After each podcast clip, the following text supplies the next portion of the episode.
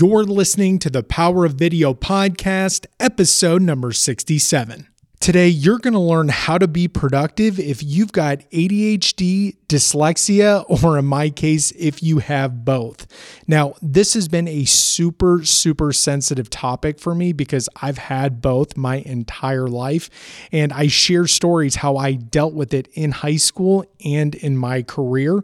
But today, I am bringing on a ADHD dyslexic expert.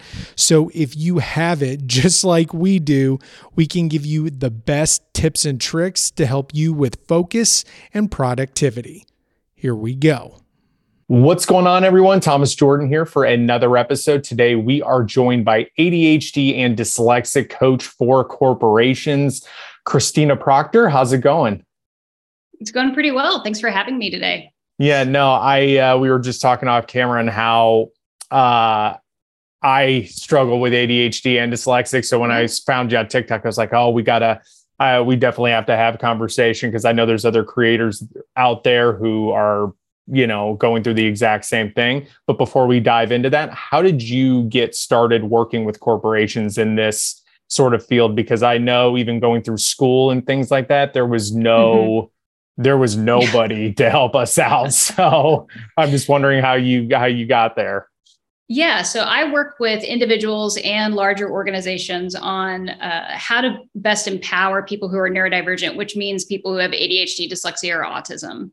And I got in this because I myself have ADHD and dyslexia, and I was on the struggle bus for decades about this. And I am actually somebody who was diagnosed late in life, which is very common for women um, because we have a tendency to have a different type of ADHD called inattentive type and hmm. so that's our hyperactivity essentially is in more in our brain than outwardly. And so, but what that does is it feeds your anxiety. So for me, for you know decades, I didn't understand why I just could not all function sometimes. I would go really fast for a really long time and have lots of energy and be excited about new projects. And then I would just burn out or just get bored. So I got in this um, because I did really well and enjoyed strategic planning when I worked in corporate organizations. And I loved mentoring people and helping them set goals that were realistic for their businesses. And then also working with people to set realistic goals for themselves.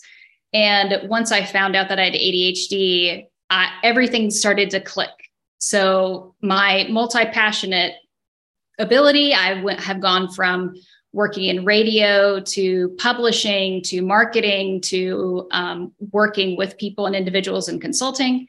And this landed and it i feel like it's all of the mixtures together and really being able to help people do something and succeed in their life. And so my mantra is i help people with adhd reach their big audacious goals without burning out. And that is what i strive to do every day. And i finally was able to figure out how to do that for myself. And i want to share it with other people that's that's amazing. Um, did you? And it's funny because you you said it hit you later in life. That's what happened to me. It happened, I think, around 25 and being mm. in broadcasting, and it affects everybody differently. Um, yeah. I how did it affect you, and how did you figure out you had it? So I was diagnosed with dyslexia when I was in high school, and um, w- when that happens, sometimes you're able you're allowed to have accommodations in school, which is wonderful. So you can get extended testing time, you can go to a different place to take the test, so you can focus, extra tutoring, things of that nature. But it's all about giving you some extra versus giving you actual strategies to get helped. Um, so it impacted me later in life because what I was needing at work were accommodations because you can get accommodations if you have certain paperwork from your doctor. So I went to go get that paperwork and they said, well, you know, you don't have your official paperwork from your high school. So we really, it'd be beneficial for you to get re diagnosed again. And I was like, fine. so I went through this diagnostic exam and i will be frank like a insurance doesn't pay for it and b it's expensive and c it was exhausting and it yeah. was a little traumatizing. And so at the end of it though they said we think you also have adhd and i i was shocked but it explained so much and what happened to me later in life is that i had all the put all these coping strategies in place. I was incredibly what it looked like I was incredibly organized, but if I wasn't, I would fall apart because it, it's just kind of how life went for me. And as I, you know, got married, had a kid, went through a divorce, went through life, pandemic, all of it, all of those coping strategies no longer worked, which is very common for adults with ADHD as they've gone through their life. Their coping strategies that they thought were just normal living were actually strategies for them to function. Mm-hmm. And so, as those things that used to work for me were stripped away, I didn't know what to do anymore. So I went to my bosses and the HR department asking for accommodations once I got that diagnosis and was able to get them, thankfully. And you can't always get everything you want, but it basically started manifesting in other ways where my focus was terrible, my memory was getting worse, and I needed ways and strategies to to be able to function in life and at work in general. And so that's that started my journey getting getting to this place which was very different from when i was younger yeah it's just interesting how we cope with things because i didn't find out until i was about 25 but in high school without knowing and i mean i graduated 04 so from 2000 to 2004 that's when i was mm-hmm. in high school and i just remember like studying for tests and yeah. it's just i could study forever and still i would get like I would either fail or get C's. So for me, it was easier to cheat. And yeah. I cheated a lot. Like if I seriously could write a book on high school cheat, like, and it's just funny because it was almost like a, a, survival tactic because I That's had right. to pass. So, right. I mean, I would, there, the lengths that I would go through to get stuff done was insane. And I remember this girl turned around because I used to pay her to let me look at her math test. She's like, "You do know you can study for this, right?" I'm like, "Yeah, just uh, I could. Like, yeah, I could, but it just doesn't work." And but at the time, I just didn't know what it was, and even if I did, I feel like I just wouldn't want to be treated different. I don't know. And then that's right. And then when I was. I figured it out when I was uh, in my first news job, and reading a teleprompter is my Achilles heel because yeah. the way dyslexia uh, and I'm self-diagnosed by the way, and we could we'll talk about that in a second, but the way it affects me is when I read, all the sentences run together as one, and in about every third or fourth sentence, it like jolts. And that's if I'm holding it still. So imagine yes that happening while moving. words are moving. Yeah, exactly. Yeah. And my news director one time, he's like, man, he's like, I have never met somebody who can do a live shot with no script, talk for 30 minutes without stopping, missing a beat. But when the words are directly in front of you, he's like, you never have a clean read. You always stumble. And I was like, I, I don't know. Yep. I don't know. And then I Googled yeah. it and it was like, oh, signs of dyslexic. I'm like, that's not it. And then yeah. and then it happened at another job and I was like, I really need to nip this in the bud. And that's what it was. And it was just like, uh-oh. like how am I yeah. supposed to do my job when I can't read and I can read, but you can read, work- of course you can. Yeah. Yeah. But it's just weird because I've had to figure out because I'm curious what your strategies are and how it affects you and how you deal with it. Because even when I'm doing like YouTube videos, I still mm-hmm. use a prompter, but I like I have found little ways to like shift the words over so I can like process, but I still screw up all the time. And the experience that you're describing is on point for dyslexia. And so yeah. that's one of those things where you do develop your own coping strategies. Some people find it helpful to do different types of font types that are better for dyslexics. Interesting. And so there's and so there's different font types, especially now because there's more research about it, and there's more. Get this: people who are neurodivergent, autistic, dyslexic, ADHD, highly creative people, incredibly passionate people, and so they s- started making fonts that make more sense for their brains, and it's faster to read. And so I can share some of those um, with you um, that you can share with your audience. I forget the titles of them. Of course, I yeah. What the titles yeah, are. it's okay. We'll we'll um, put in the we'll put it in the description the below. Notes. Yeah, yeah. So yeah, I can definitely share that. But it has helped because it gives you the ability to separate the words out, mm-hmm. and that way, the problem that you're having with the teleprompter is lessened. And so there's tools like that. So people use those fonts when they're do- using e-readers. They use those fonts when they're just reading on their computer, and they it's a font that you can install. Some of them are free, some of them are not. Um, but yeah, there's certain tools like that that people are using to continue to learn and read. But it's it's a challenge for sure. And mine is very similar, where I can see the word at the beginning and the end, but the letters in the middle, I I know they're there, but I can't really read them very well. Mm-hmm. Like I sounding out words is difficult for me, especially if they're very complicated. Yeah. So. And yeah, and even in news when I'm having to like read like where words are very important, like I yes. would read something and then we would go back and watch it and they're like, "What did you say here?" or "Why did you say that?" And I'm like, "What do you mean?" And I look yeah. back and I was he's like the words are right there and I get that used to trigger me so bad cuz it's like not get mad at them, but get mad at myself. And yes. it's like you and I always say, and I don't know the I don't know if you relate to this as well, but I felt stupid. Oh, and oh, yes. people can come. I have the thickest skin known to man. Like, say what you want, like whatever.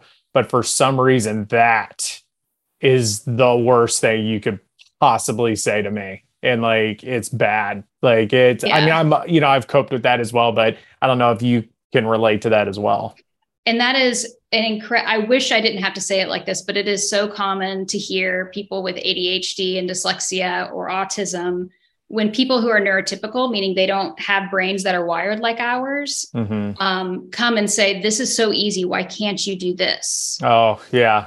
That was and that kids with um, adhd dyslexia autism are told roughly 20000 times more that either they're wrong or they're redirected in childhood and that hits really difficult for people like us with a neurodiverse brain because we start to believe it.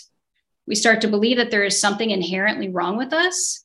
And the reality is that there's not. The reality is that we just don't fit in the box that you want to put us in. And this world was built for a neurotypical world where our brains are just very different. And we, the, the problem is that neurotypicals don't necessarily see. It's not a problem. The beauty of our brains that neurotypicals don't see is that it might take us a little bit longer to get a concept. But once we do, we're connecting it to all of the multi multi-passionate endeavors that we've had throughout our life. So we can see three dimensions of a problem and solution. And so, but we can't get there until we recognize that we're not stupid, that we're not dumb, that we're not slow. It's it's one of those things where we have to learn to empower ourselves to be who we really are and use the brain that we were beautifully given.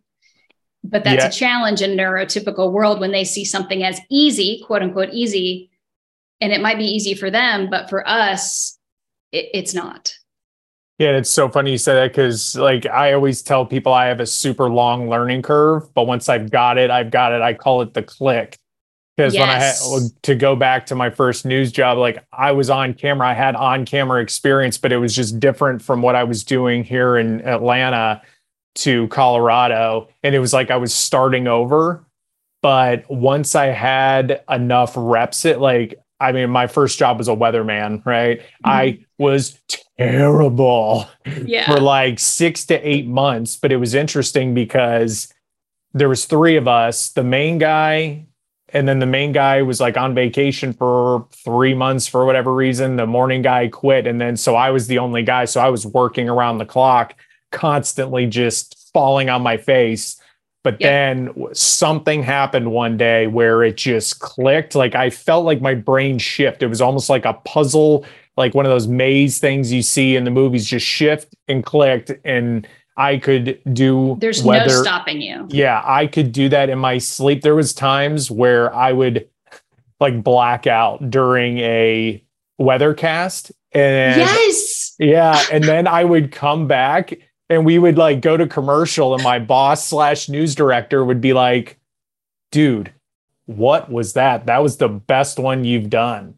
And, and you're I like, he, I, I don't know what I did. I had no idea what I said. I was like, I have no idea what I just said. He's like, yeah. what do you mean? He's like, haha. I'm like, no, seriously, I blacked out. Like, I literally have no yeah. idea what just happened. Absolutely. And he looked yeah, at me so, like I was crazy. Yeah, and that but that happens to us all the time. When we get in our zone of genius, we're able to just go. Um, so it's very common that I hear from people who are in roles like you have been as a journalist. It's high intense, you know, crisis management. You're dealing with lots of things on the fly, but that sometimes can feed our ADHD because we're very good in crisis. Mm-hmm. You can come to us and we will be able to help you figure out a complex problem at the speed of light because our brains uh, react to that urgency and hmm. so we we are able to prioritize that work in front of us when it's urgent and in a crisis, especially for like people we love or something we're passionate about or a legit crisis like a flood or you're dealing with something insane. So yeah. And does it does it affect you as well when you when you're talking about how it uh, the problem like almost problem solving just on a different level? Like I always see like no matter what, whether it's washing the car, driving, or anything, I feel like my brain automatically goes to protective mode or like it sees what could go wrong and then works backwards. Like, okay, well, you know, you just got to make sure you pull your car up further so it doesn't hit this, or it's like you could see like almost all the problems happening in real time in your head. And then it's like you get in front of it. Does that make sense? It absolutely does. And there's two things at play there that I've seen and read about when it comes to our brains as people with ADHD. One of them is since we've been redirected so many times, it's like that um, that anxiety mm-hmm. about doing something incorrectly, something seemingly simple. So we have that anxiety that is working with us at that moment, thinking about everything that could go wrong. So we're trying to be perfectionists when we don't allow ourselves the grace to just be. Mm-hmm. And so there's that. And then there's also our brain is constantly connected to all of the other experiences that we've had and either we're trying to prevent it from happening or we, we just see the world around us differently. And we can mm-hmm. see all the different ways in which the street and the traffic are coming together. And we we're trying to be cautious to prevent a wreck or to properly parallel park. And we are understanding the world in a multi-sensory way where not everybody is pulling in all those inputs we are mm-hmm. highly sensitive people that, and depending on the different type of adhd that you have yeah, yeah. and uh, what would you say and we were kind of talking about tips earlier as far as like mm-hmm. fonts for words and stuff and i wanted to kind of go yeah. back to that for a second um, as far as i feel like people with adhd or dyslexic um, dyslexia as far as like getting motivated and getting stuff done because yeah. I myself like super passionate, like, and I'm OCD. Like once I have my like eye set on something that I want, it's like go time. But yes. I find it sometimes or a lot of times or it's just oh man, it's just so hard to just get that ball rolling. And it feels like yeah. I, I always make the reference of it's like I feel like I'm looking up at Mount Everest and it's just like how is this going to happen mm. i get overwhelmed you start thinking about all the bad stuff and it's just like you you get so yeah. overwhelmed you literally do nothing. Like it freezes you. You get an adhd paralysis. Yeah or analysis yeah. paralysis whatever you want Ex- to call it. Exactly. Yep. so when it comes how do you get to, out of that? how do you get out of the the paralysis? So there's a couple of things there. One it's energy levels. So sometimes when you get into the paralysis you have to stop acknowledge the paralysis and ask yourself, why am I feeling this way right now? Is it because the project is so overwhelming? Or is it because I have been running myself ragged for the past three days, thinking I can finish a quarter's worth of projects in three days? Because I have before, because ADHDers sometimes have extremely high energy levels, and we achieve more than a day than some people do in a week. It's just sometimes how it works. So you have to allow yourself that space to acknowledge what the feelings that you're having, investigate what's going on in your mind and in your body. Like, am I feeling anxious about this project because I don't know the first step? Or are there, are there is there a lot of pressure about this? Or do I legit not know how, where to start? Mm-hmm. And so if you can identify if it's energy, if you're just low energy, you might need to set aside what you need to do, write down what you need to take care of, but give yourself some time to rest and identify what resting looks like for you because it's different for every ADHDer. Um, and because it could mean on the couch with Netflix for some, and it could mean going on a jog with your dog for others. And so there's that. And but if you are in one of those spaces where it's not an energy level issue, it could be that you literally don't know the first step to take. And so what I coach my clients on is identify the first three steps you have to take and say them out loud. So that might be, and I had to do this to myself the other day get out of bed, put your feet on the floor, make your bed, and kind of go and get the ball rolling just on simple things throughout the day. And when you get to the point of needing to do work, for example, I've got a big project that I need to start today. And so I'm going to start by writing down the first three steps I have to take. And I set a timer for 20 minutes. That's it. And so I start the project, start by the first three steps. And usually by the time the timer goes off, I'm already on a roll and I can keep going. But if the timer goes off and I'm still just not doing it, I give myself a break. Mm-hmm. I write down the next step that I'm going to take and I'm going to come back to it later on. So a lot of it just comes down to understanding is it your energy level or do you just need to do slow steps, which is what I call, you know, setting the timer and the top three steps you got to do. It's like I said, you're just, it's just so weird because like everything you just said, I mean, I hit like just can relate. It's just like bing, bing, like the gate. As far as getting out of bed, I don't have a problem with, but I had like, I, I saw some motivational video from some like high ranked general or something that was like the first thing you need to do is like make your bed. It's just like just to get the ball rolling. So for yeah. I heard that a couple years ago and it's like I've just always done it. And mm-hmm. it's so funny you mentioned the timer thing. Give me two seconds. I'm not even going to edit this out because I think you'll find this really funny. I got to get something. Give me two seconds. Okay. Hold on. Absolutely.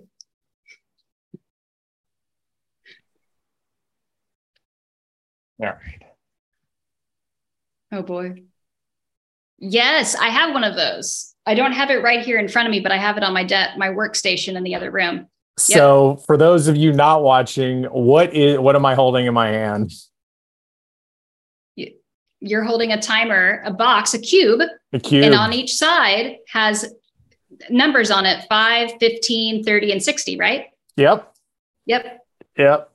And yep oddly enough, that thing, like it's weird. That thing was like maybe five bucks, and it's yeah. You could tell it was obviously made overseas. I mean, it's it's not the most glamorous thing, but for five bucks, that thing will keep you in line. And I mm-hmm. I have to take it with me everywhere. yeah, and it, what's funny is that the whole making the bed thing there are some adhders that that doesn't work for them they yeah. but they what i tell them is that they've got a different way to get their ball rolling or their domino effect happening. And but timers i have the cube one that you have and then i have a visual timer. So i can see how long stuff takes me to do like actually see it because we have time blindness where it's like we know that a movie will take an hour and a half roughly maybe two hours.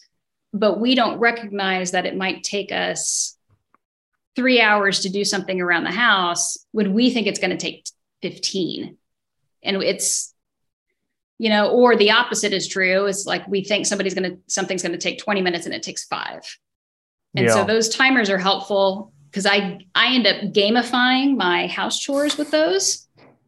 And so i'm like okay i do not want to clean my house but my house is a mess hot mess. Things are everywhere and it's making me really it's challenging me to actually be productive and and do my jobs um, so i turn it to 20 minutes or turn it to 30 minutes turn on some music things that are going to get me moving and i'm like how much can i clean in this living room and how much laundry can i fold in this amount of time?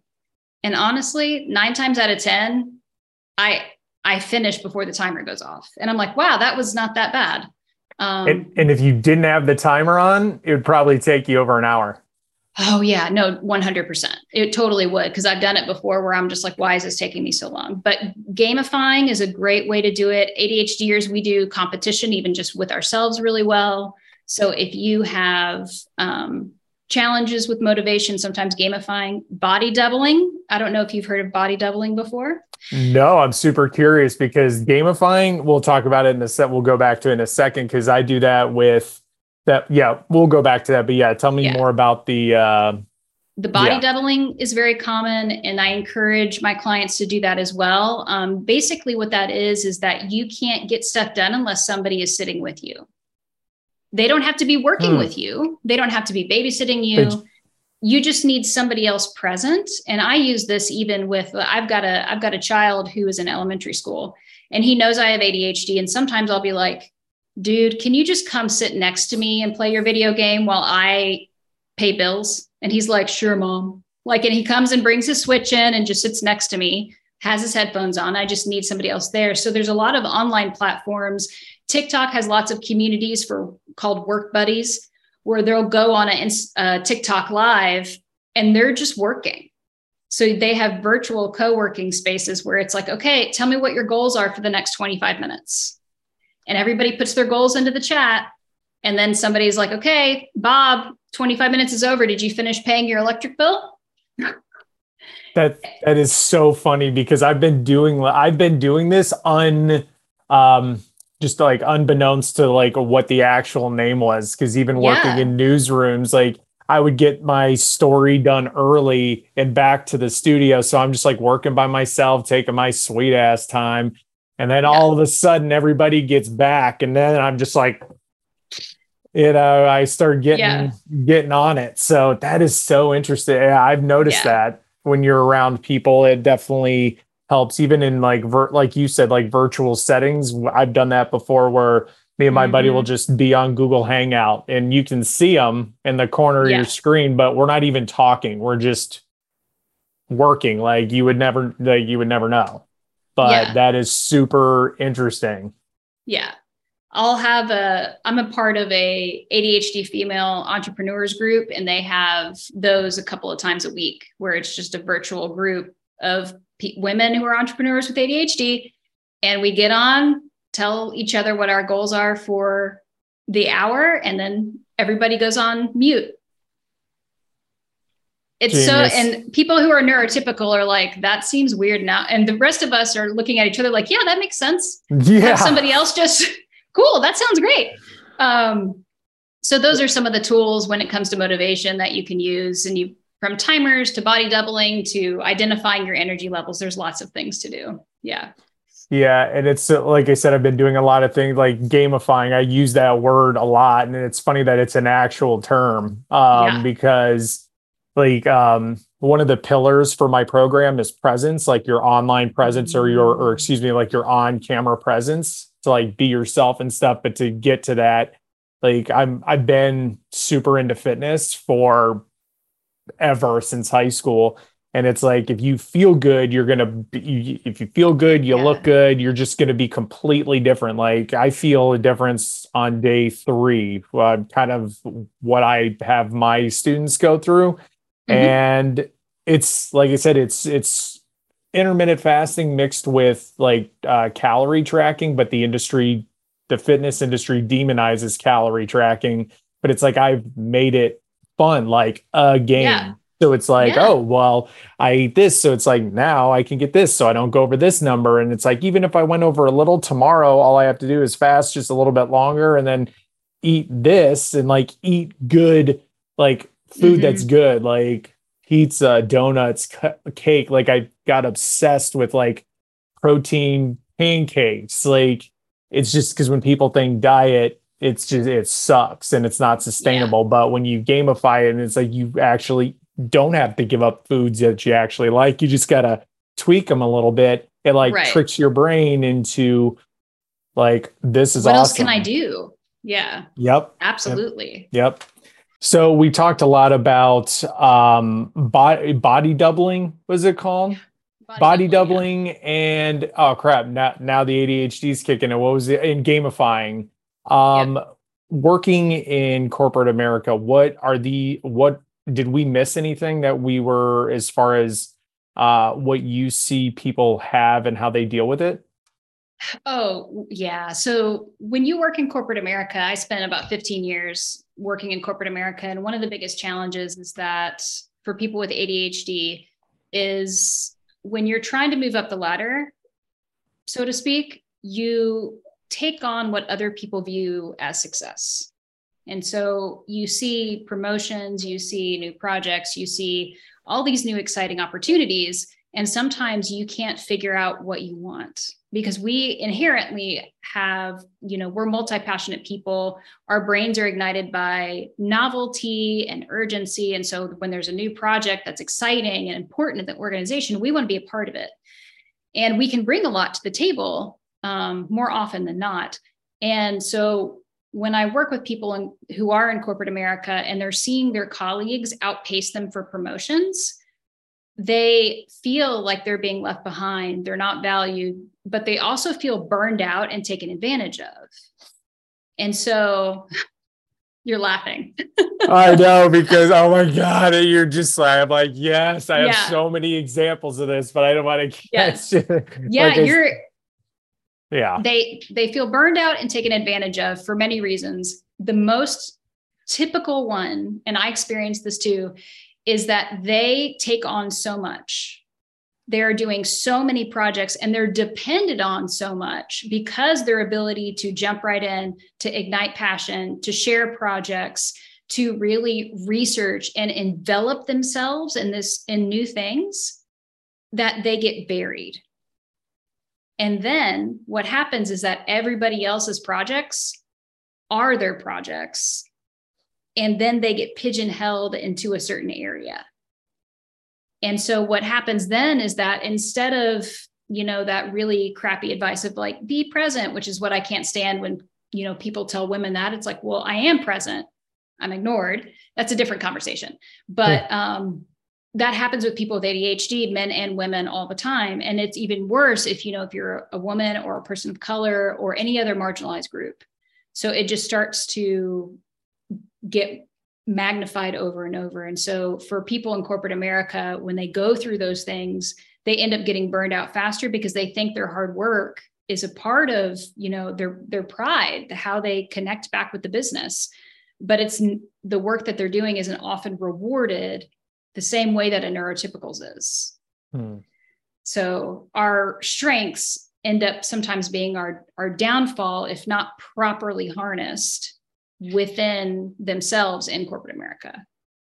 And so. how yeah, and how and I'm just because like when you said you do it for corporations, I was a little shocked because I know just like in schools, there's mm-hmm. not many like I feel like still our public education system just doesn't know still what to do.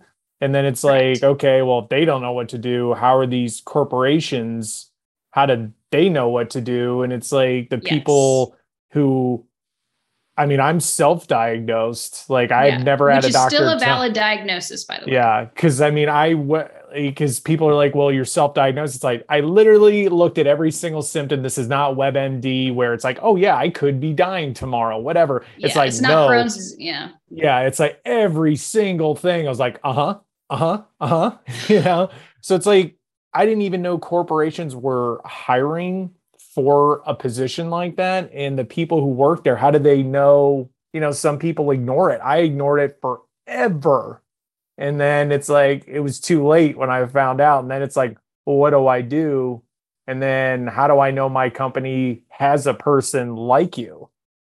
So I my goal is to work with companies as um, somebody who can consult with them and to empower their managers and their leaders to understand the value in our humanity and not to infant, infantilize I can never say that word correctly, infantilize us because we don't need somebody necessarily to hold our hand. We need them to understand how our brains work and how we work. That, you know, we could go three weeks working constantly for a huge launch, right? But like any human, we can't keep up at that pace. Mm. But sometimes we feel like we need to power through, but it might take us a little bit longer to rest up and get back on a regular pace again and so the the challenge that you mentioned is like in schools they don't they still don't necessarily know how to work with brains like ours they don't i it, teachers aren't given the resources the research isn't always completely there. It's only done in one type of adhd in the past. So in my mind all that does is reinforce the need for corporations and organizations nonprofits big small to have people in the diversity, equity, inclusion space focusing on neurodiversity so that we're able to be at the table to say, yes, and yes, we are valuable employees. You should not exploit us, just like you shouldn't exploit other people with disabilities. And we're also here to be amazing colleagues and to be phenomenal. We're, we're incredibly loyal, we're thoughtful, we're empathetic, we can read rooms, which is a part of the challenge too sometimes because we feel other people's feelings very deeply. And so it's to me, it without having it in school systems done very well at all, if at all, it just elevates the reason and the importance for it to be an opportunity for businesses to be leaders in that space. Yep. yep. but it's one of but it's one of those things where it's like I always treat it like I I I just even working in news and working in Hollywood, I saw so many things and got passed up for so many things, but it's just like I kind of yeah. chalked it up to where it's not I mean, unfortunately, like life isn't. You're not fair. hustling hard enough, or you don't want it enough. Yeah, that, and it's just that at some point, it's just like you got to tap out. But you've got, but it's just like anything else. Like you've got to figure it out. Like on, like life to me, I was just, I've always been a pick, pick yourself up by your bootstraps thing. Like if it's not yep. working, you need to figure it out. Like life is not fair, and no one owes you anything and if right. people are going to pass you up for a skin color, an orientation, a disability, then there are people out there and that sucks. But the, once again, that's it's life and you've got to figure it out. Like even when yeah. I was in LA, I had my dream job on the red carpet and interviewing celebrities and I got passed up so many times. And it's just at some point, you know, you just got to step back and it's like, it's, and I don't know how much uh, you know about that industry where it's like for any one of those jobs you have to have a demo reel which is like a video right. uh, resume. You've got to go through the audition process. So you have to have headshots. Mm. so you're judged immediately by right. what you look at right? Mm. so that's two hurdles. Uh, you've got to find an agent. A good agent that should be like 10 steps. And then mm. okay you get the audition but then it's like then you have to do a second audition then a third then a fourth meeting with the producer and you may get the job. So the your process whole, is onerous. Well you have no control and it took me forever. And finally i was on a phone i was on a zoom call when the um when the pandemic first hit and the actors and that we were all on the uh, call with were freaking out because mm. like the entertainment industry shut down like right oh, in right. that beginning of March two years ago, right when it first hit. And I'm thinking to myself, I was like, I don't know why the word pathetic like came through my head, but I was mm-hmm. like, I feel like we are like begging for our job, like, please hire me. I was like, mm. this is not the move. Like, I am not going to allow my future to be dependent on 10 other people who may or may not like me. And it's like, this mm. is not it. So I have to venture out and start my own business, put all my knowledge, kind of like what you're seeing in this new creator movement, and just shift. So do it's you just know, go ahead. Uh, do you know the percentage of the percentage of the likelihood for somebody with ADHD to open their own business? No, is what is 300, it? 300%. 300% more likely to open your own business. And that's a good thing. yes, I completely agree. Yeah. And the challenge that I also heard when you're telling that story is as somebody else with ADHD, you have struggled a lot and you didn't always understand why. And you also had to pick yourself up and be like, I'm having a bad day. This is supposed to be really easy, but I found ways to work around it. You're constantly innovating and constantly finding a new way to do it better, faster, cheaper, and new, you know, different ways to do things. And sometimes when something stops working, it's devastating, but it also is like, okay, this is this is what I this is all I know. Mm-hmm. So people who are neurotypical who have gone through you know the normal life cadence of like college, job, promotion, doing all the right things, say being able to say no to projects so they can prioritize other work that's important to their boss, like they can go through that cadence. And then when they're hit with a wall like the pandemic, they're frozen. They're not sure what to do. And so we, and this is another great example of people with ADHD being amazing in a crisis, because this is what we do. Like we know how to innovate and pivot. And sometimes people hate us for it but the reality is, is that those are valuable tools that you can bring to yourself and your families and your communities as a whole. Being that because in those moments we might seem scattered other times but in those moments we are a guidepost because we are firmly planted and we know that we can get through this when you explain that to CEOs and business owners, how did they usually take that, or what do they have or what type of reaction do they usually have?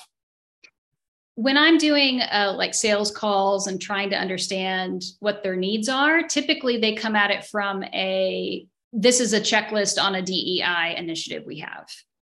And when i approach it and this is what i try to do i approach it in that way that i just said that have you needed to pivot do you have a challenge with change do you have people who are are you're wanting them to ask more questions and be curious. This is what people f- with neurodiverse brains bring. Dyslexics have the ability to think in three dimensions. Neurotypicals don't. And that's something that is very difficult for neurotypicals to understand is that dyslexics are able to think in multi dimensions and to fit things in just by looking at it. And that's incredible when you're talking about engineers, when you're talking, but that engineer might need somebody to double check and a partner to work with for some parts of the project. But they're able to see multi dimensions without even doing scales on a computer. So when I talk about, I focus on problem solving. I focus on the markets because I like to. My, one of my hyper fixations that I do is I'm constantly looking at markets in the news. As somebody who wanted to go into journalism and radio, that's just something that I st- still feeds me. And so I bring those things up and say, what if you had somebody that in a crisis, they stood there as calm as day? Hmm. Because that is what when their brain is activated and they can, they've already got the 15th step going on in their brain that they can activate with other people. What if you had that person on your team? And then when it was calm, that is the time where they, you know, did other things and they're able to be a motivator for the team and they're able to do project management and really be that consistent guidepost. It's so yeah, interesting. Nope, sorry, go ahead. Nope, go ahead. Uh, it's so funny you said how our brain shifts into crisis because working in news, yeah, the world's on fire all the time. And yeah. while everyone was like freak, I'll never forget this in my first job. I guess like the this basically the system that allows you to go on TV went down and oh. everybody was running around like you just kicked over an ant hill, right? and I am cool as a cucumber. I'm just like, I could almost like feel this. I don't know how to describe it, but it was just like this internal uh, like it was like a burn but it was good and it was just like okay i am going to like everyone like i said i'm everything's almost in slow motion everybody's running around yes and i've got tunnel vision and yep. when i'm on the weather wall they're they're in my ear like extend yeah. extend extend and i am just dragging this weather cast out while people are running through the studios Everywhere. like and i'm just like going they're just like keep going keep going keep and i just kept going it, it's just weird how that works and it's just from like i know we don't have like a neurological scan or something but it would be really interesting to see like in a time of crisis i don't know how you would do that on yeah, how the either. brain actually would work like that but that's like i yeah. said it's just crazy you said it because i've just it's just hitting so close to home, just everything you're saying. It's like you know what you're talking about. Yeah, that's the goal, right? So the funny thing there is that I've also tried to caution people that you can't live in that space constantly, hmm. that space of panic and that space of crisis, because those hormone levels will, you know, it can do damage to you, right? And so when you only live in a constant state of crisis, which happens to a lot of people with trauma, you know, with their living environment, you have to learn to uncondition that so you can rest, so you can be that person that you can be.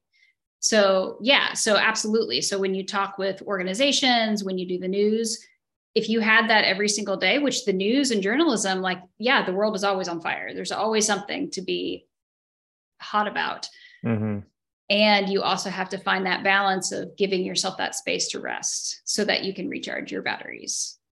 Yeah, it's yeah, news was definitely interesting. Um, and this was pre 2016 when mm-hmm. news was news, and we can talk that's a whole different conversation too. Um, man, there's just uh, I, I'm just trying to think. So when you with corporations and stuff, but are they are you is your goal to i mean obviously you want to you know stay on with these corporations and let them actually no scrap everything i just said sorry. I just remember what i was going to say. My brain just clicked right there. Yeah.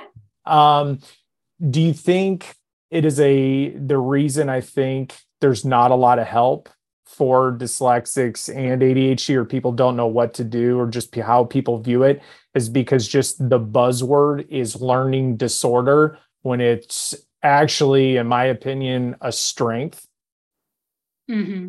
Yeah, the it comes down to stigma and mm. not understanding. And so, yeah, I mean, it's ADHD is considered um, a disorder 100%, and you can get it's a something that you can get accommodations for under the American Disabilities Act. And so people position it as a liability sometimes. They're like, well, so like for example, I have ADHD and dyslexia, and I used to work in revenue management.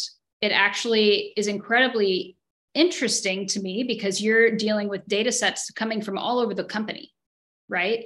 And you're aligning different things with different data points. And that to me was phenomenal. And when I went in to ask for accommodations, I was met with comments like, but they allow you to work with numbers. And I looked at her mm-hmm. and she goes, I, I, I see what I did there. And I was like, good.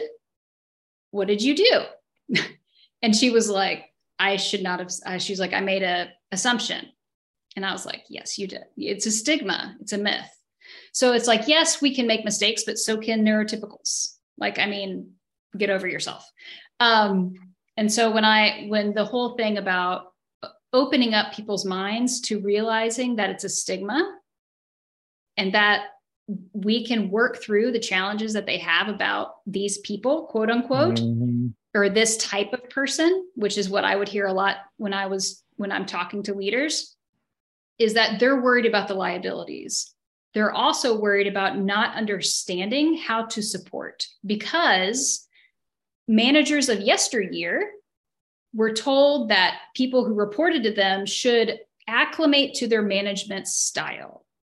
Hmm. Leaders now, good leaders now, understand that you are there to serve the people that report to you and other people in an organization, right?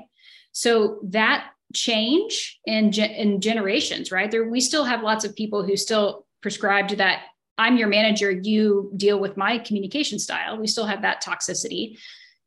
But we're having a shift where people are saying, like, I want to be a servant to people who work with me. And I want to serve not just my colleagues, but the people who report directly to me. And so working with them on a leadership mindset where they're there to be like a servant leader because at the end of the day all it is is realizing that everybody kind of has a different way of working because we're humans and our brains work differently than a neurotypical's it doesn't make them any less valuable it doesn't make them any less skilled they're just different and that's okay and so really kind of it i try to come at it from a leadership perspective versus from like an inefficient management or stigma heavy just recognizing some of the ways that they can work with people with ADHD or dyslexia. And do you find that it's like a 50 50 split as far as companies being on board with it and then other companies just kind of like, yeah, we'll get to it later or just not taking it as serious? I will be frank, most people do not take it very seriously and they are losing yep. out. Um, so, most of the conversations I've had recently with individuals who are interested in expanding their diversity, equity, and inclusion it's that thing where they thought that D quote DEI would be over by now.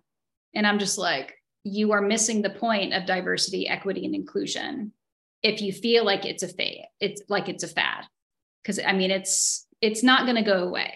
Like people are different, and you have different ways that you can include various populations in the work that you do, whether you're a nonprofit, a for-profit corporation, or an association. And understanding the different needs of different populations is critical to consistent service, to profitability. That's always what I like to talk about is profitability. And because that's what corporations want to know about. And if you are able to engage an employee a certain way, that actually behooves your organization, not just in loyalty and retention, but engagement in the work that they're doing over time, which helps the business completely. So. And I know, and I know you like working with corporations, but we were even talking about how the, you know, it's 300% of us decide yeah. to start their own thing and it, you know, you have your own thing as well.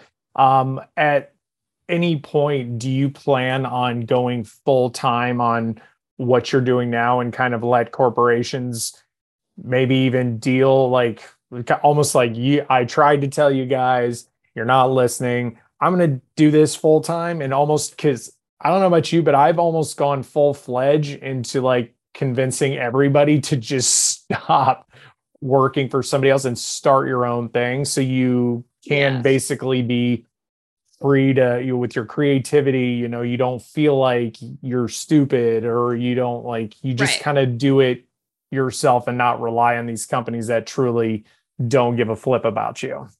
Yeah. So I do think that there are some companies that are trying um, but I do, I am going in full time on one to one coaching with employee, with people with ADHD.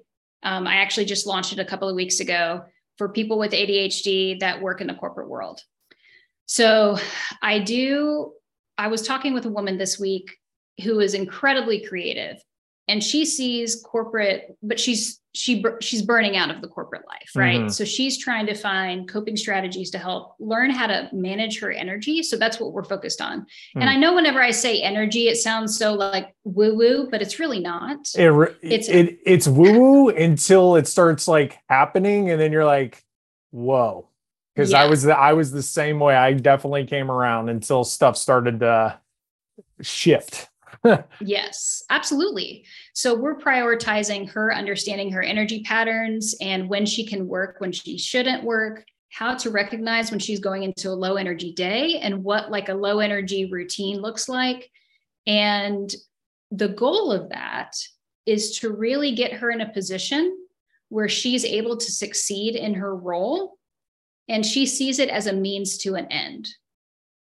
So she wants to go out on her own in the next three to five years, but she needs to heal herself first. So she has health insurance because America. So she has health insurance. So she has a steady paycheck and she has things that she wants to do financially before she jumps ship. So I'm I'm helping her with that, navigating the corporate world, especially when it comes to politics, because sometimes people with ADHD have that challenge, understanding the political game, because we tell people when we have a problem or a challenge that we might see coming up and not everybody likes that hmm. so we're learning to navigate those types of challenges and energy management so she can go out and do her own thing which she'll she'll kick butt at i know she will mm-hmm. so sometimes it's about preparing mm. the exit as much as it is making the exit yeah and is that kind of like the satisfaction you get with helping others uh, with with our um, I'm going to say with like an our advantage, our advanced way of thinking. Um, what what does that do for you, like on a mental level? Like, how mm. does that make you feel when you see people like like when things start working and you start seeing the transformations in your clients and students? When I start seeing the transformations, uh, working with people even just a short period of time, and they're doing things like actually doing self care and self care looks different for different people, but they're actually doing self care. They're setting firm boundaries than they've never set before because they've always wanted to be that quote unquote stable person in their family, um, meaning they ended up becoming a doormat, right? Like they could, they were solving everybody's problems but their own. So when I start seeing them setting boundaries and make healthy choices for themselves, it, it puts me, I get chills. Like it puts me on cloud nine. Like that is my favorite thing because ultimately we need to learn, learn how to work with our ADHD and stop working against it. And so when we learn to work with it, that's when, like you said, these are amazing skills to have. These are strengths Yes. And when we have these challenges, we need to learn to work with the challenges and what they really do to us. And once we embrace those and learn coping strategies to work with them, we can catapult our strengths like a gajillion miles into the air, where all the things that we know we can do, we we will do. Yeah. And that's the beauty of it. And that's what keeps me going every single day. That's awesome. Well, Kristina, I could talk to you about this all day, all yeah. day. Um, about my last question is if you could only create one more piece of content to go out into the world, to the universe, mm-hmm. and the numbers didn't matter, the analytics didn't matter, the followers, all that stuff didn't matter, what would you put out and why? I would put out to tell people who are neurodivergent that they matter, their brain is important, and what it's not always about production and productivity. Their amazing skills that they have are valuable, and this world is better off with them than without them. And if anybody is telling you otherwise, screw them. And why and why would you choose that piece specifically? because we're told oftentimes and so throughout our lives continuously that how we're thinking is weird or wrong or different. And history shows us that um, amazing innovators and amazing creative people are neurodivergent. And they've brought phenomenal art to the world. They've brought amazing, terrific um, productions, they've created new things, they've broken things down, they've stopped political movements and started new things. And I think we can be inspired and empowered by that instead of feeling like we need to be constricted. Awesome. And if people want to work with you, uh, where can they find you online? Yeah, so my website has neurodi- neurodivergentventures.com. Um, that goes to the uh, I've got a free three day mini course on there where people can learn about setting ADHD friendly goals that don't burn you out. That's what I'm focusing on right now. And then I'm also on Instagram, Kristina Proctor NC, and then of course on TikTok um, as ADHD coach K Tina. Awesome. And then uh, whether you're watching this on YouTube or just listening, I will link all of her info uh, below. And Kristina, once again, thank you so much for taking the time today. Uh, thank you so much, Thomas. This is a lot of fun.